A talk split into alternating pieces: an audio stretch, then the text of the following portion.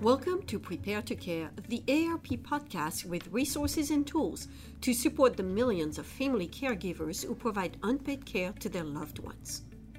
I'm Marie Pierre, your host for this podcast. Food, we love it.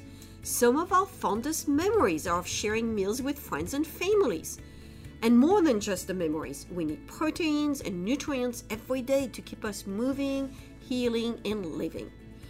So, when we no longer have the strength or the ability to cook or go grocery shopping, it's a really big deal. And finding the time to prepare meals for loved ones is often cited as a big stressor for caregivers.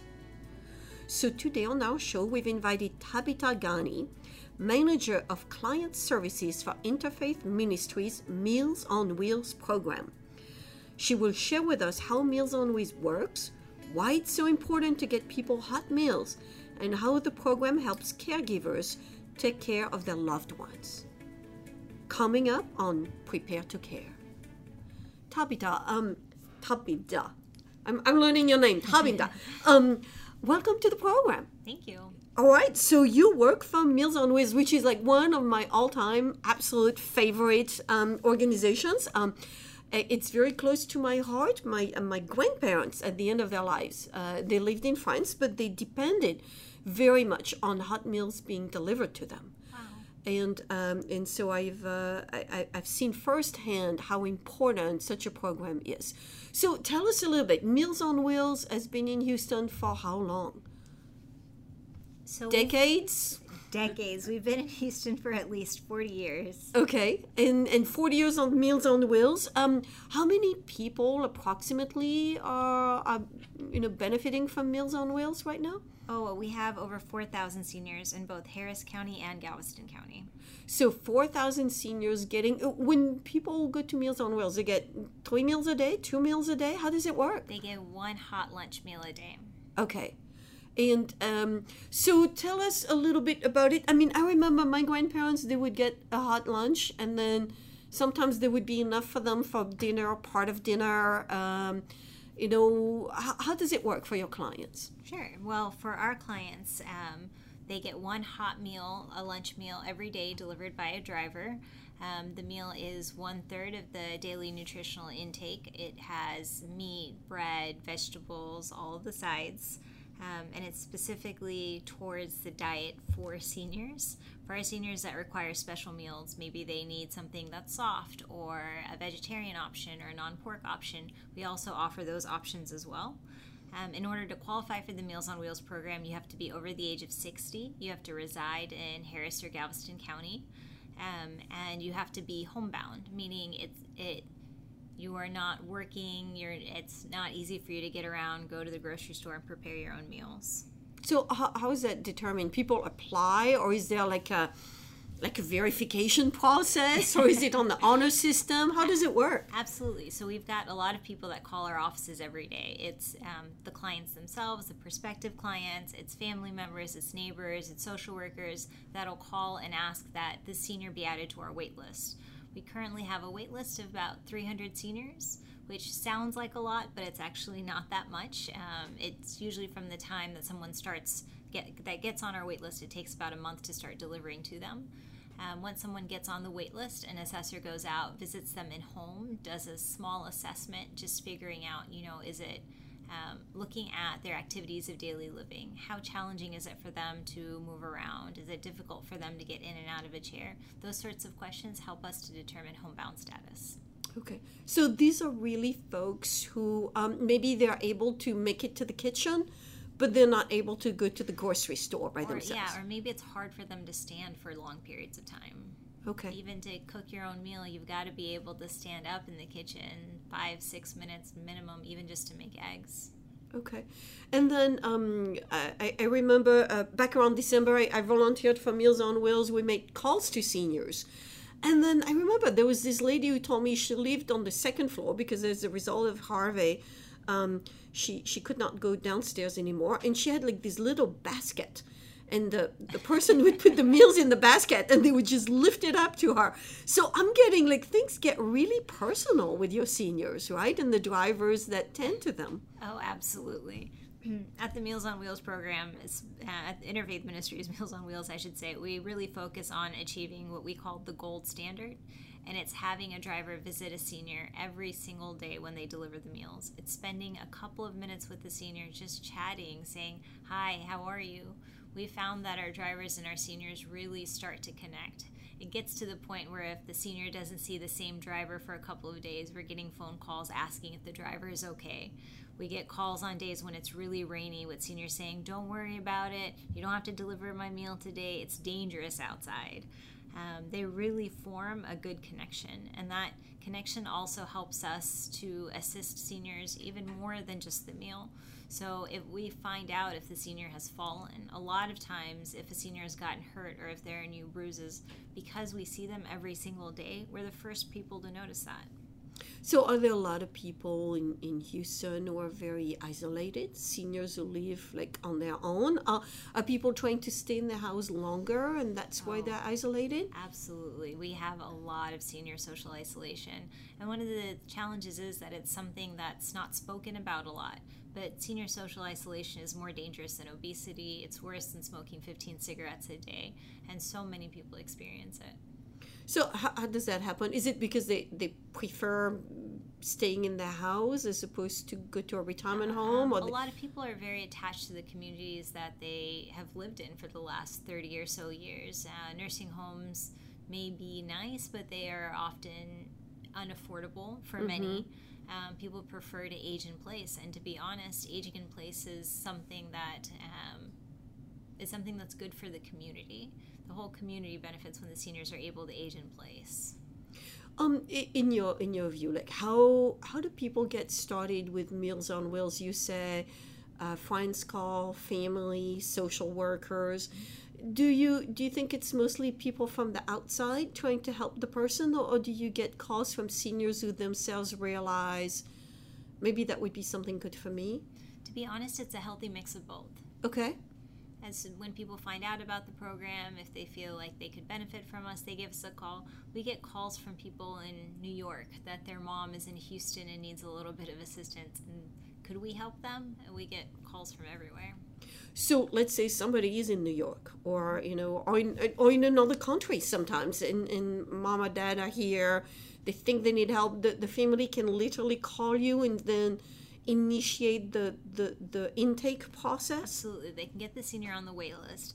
What we um, what happens after is that one of our assessors will call the senior and verify that the senior is in fact interested in the program before okay. they go out and do the in-home assessment. Do you get some no's sometimes? Yes, we absolutely get like some why? No's. Why would that be? Um, some people aren't aware that they got signed up for the Meals on Wheels program. Some people um, feel that they don't need it. We have clients that um, feel that there, there's limited funds and other people need it so much more than they do, and so they, they want to be generous and give their spot to someone else. What do you do then? What if what if you assess maybe that's not true? You know, we we've had that before yes. on this show where people always think someone else is more deserving. Is more which is really, you know, lovely. I think it's in human nature, but do you sometimes make the assessment like, no, maybe you could benefit from our service? So we like to phrase it differently. Um, what we do when a senior feels that someone else could benefit more, or that maybe they don't need the meals, we try and say, you know, um, sure, maybe you don't need the lunch, but do you think maybe at dinner time when it's a little harder for you to cook, or maybe just as a backup in case you can't cook that day? And we always assure them that there's plenty of spots on the program. All of the people that need the meals will get them. We just we want to offer you this service too, just to make your life a little easier. Okay. So let's talk about the food. Food is important. Like, where do you guys cook the food? This is like thousands of meals every day, right? Actually, we don't cook the meals in house. Oh, um, really? Okay. We source them from somewhere else. So we get we get shipments of the meals three times a day every day. Three times a day. Starting at about five a.m. Starting at about five a.m. Meals come from like to Central Place, and then you got a whole bunch of drivers okay, it must be a gigantic operation, right? Because you've got to sort like who is going to receive what. We do absolutely we have a gigantic operation. We've got 75 staff drivers, and then we've got volunteer drivers as well. So we've got um, staff drivers that come in shifts to pick up their meals, and they pick up their meals, then they pick up the drinks, um, and then any sort of side items like fruit or like bananas, apples, um, ketchup, depending upon what the meal is. Um, they assemble their bags. So we've got drivers that come in three shifts, and then we ha- are fortunate to have a lot of people volunteering for our program too. And we're able to take some of those meals off site to other locations and do a drop off and have uh, volunteers pick up meals from there. Oh, so there could be like a, a church or, Yes. I mean, I'm making things Yeah, up, right? no, a church or an organization do. that says, give us like 200 and then we'll take care of, of our seniors over there. Definitely. I think Humble Area Assistance Ministries is a perfect example. We take the meals to Humble Area Assistance Ministries. They get their volunteers up there to come volunteer, meet with the seniors, drop off the meals, and it's just a fantastic partnership. So there's really is a long chain of people who really care for a lot of other people in this particular operation. Yes. Okay. Um, so let's talk a little bit about nutrition, right? Um, you say people get one hot meal a day. Like, why one hot meal? right? Well, the hot meal allows us to see the seniors every day, and that's part of our gold standards being able to lay eyes on the senior and make sure they're okay every single day. Um, for I will say that for our seniors that are the most frail and the most socially isolated, we go above just the hot meal. We give them breakfast meals, and then we give them a two pack of meals for them to eat on the weekend as well. I see. So that's really for people who are entirely on their own Entirely and totally depend on this. Yes, and we do So- have quite a few seniors like that. Twenty five percent of our seniors are on both the breakfast and weekend meals. Wow. So they get breakfast, they get the weekend meal, they get the hot meal a day. What what do they do for like dinner? Or who, who do they depend on for that? Like, have you heard stories? How do they get by? to be honest, typically there's there may be someone else that's looking in on them. They may save a portion of their breakfast or lunch meals, but they get by. Yeah, I remember my grandparents. They, they, they kept a portion of lunch, and that was dinner. But I think it's because they were not also at the very end of their life. They were not as as hungry either. And so many of our seniors start to lose their appetite. yeah. So is there like a, a dietitian who comes up with the with the, what the meals look like? Is there like a what what kind of thought is is put into this? Absolutely. We meet quarterly with the dietitian who tells us what the meals are going. We go through every single day what the meals will be. And invariably, there's always someone that says, Wait, no, we had potatoes twice this week. We need to change it. And we try and make the meals as um, varied and tasty as possible.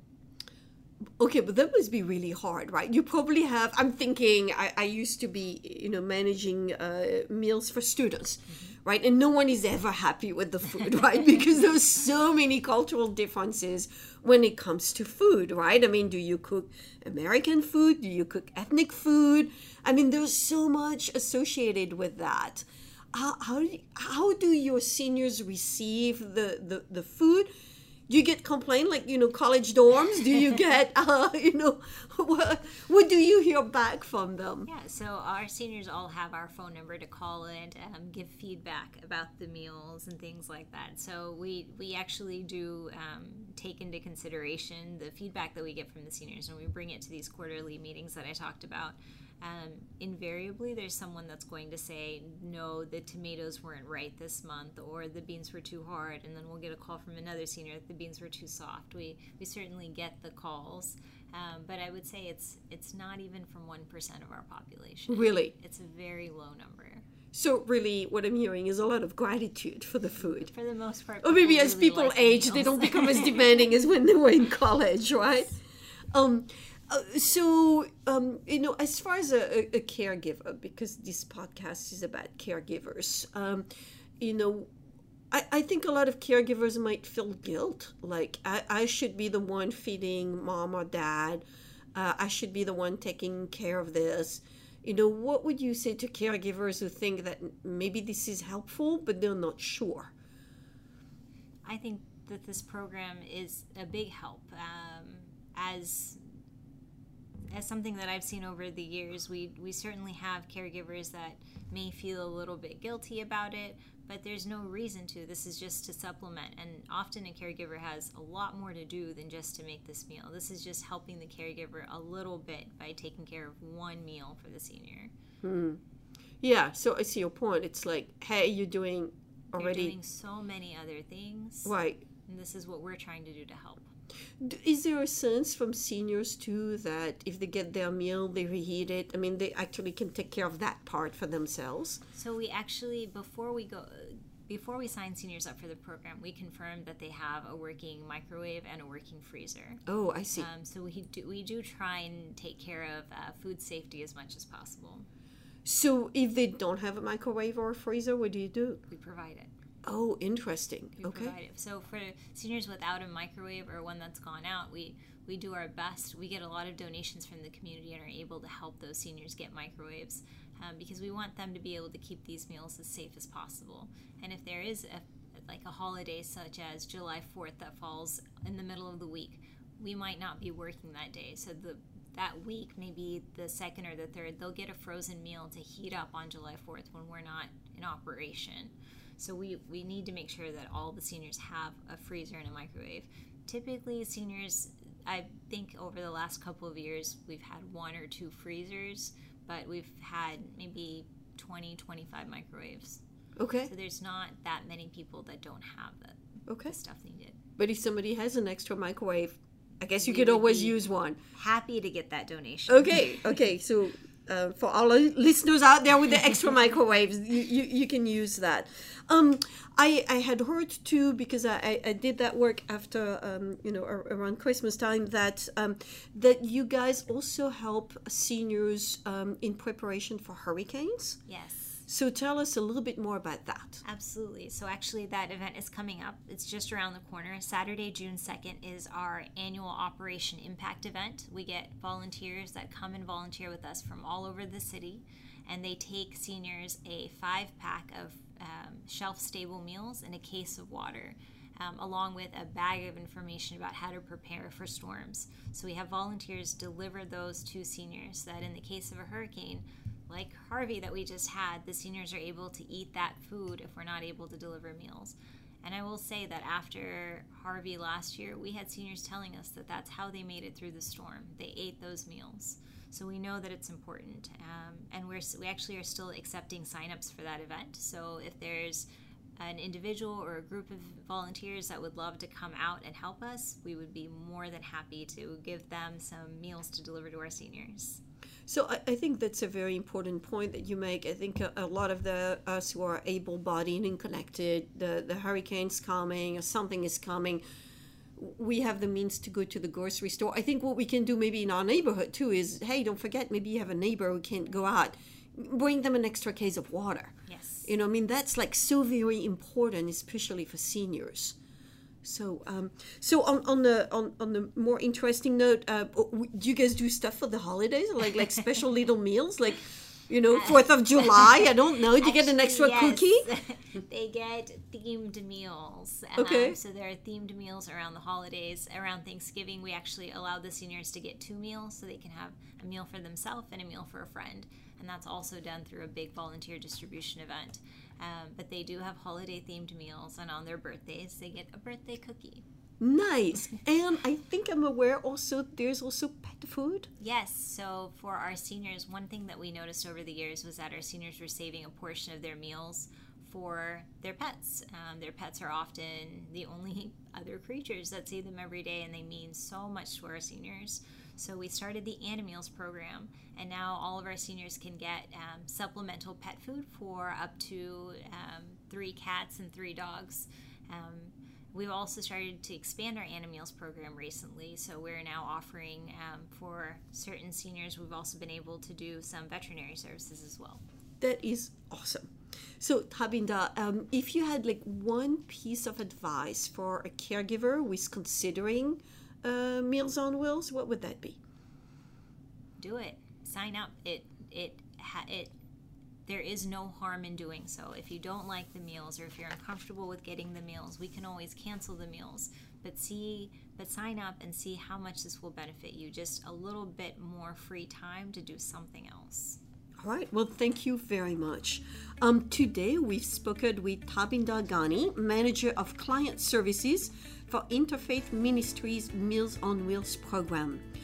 To follow up um, on Houston Meals on Wheels program, you can go to their website, which is www.imgh.org. Again, www.imgh.org or call 713 533 4978. Again, 713 533 4978. Tamida, thank you so much for coming today. Thank you for having me. As always, if you thought this podcast was helpful, or if you have friends or family who are new to caregiving, invite them to follow the Prepare to Care podcast at iTunes, SoundCloud, or at www.aarp.org slash HoustonPTC. Again, that's www.aarp.org slash Houston HoustonPTC. Take our Prepare to Care, to Care podcast survey, help us improve future episodes, or find other caregiving planning and local resources to help you and your loved ones. Thanks for listening, and as always, thanks for caring.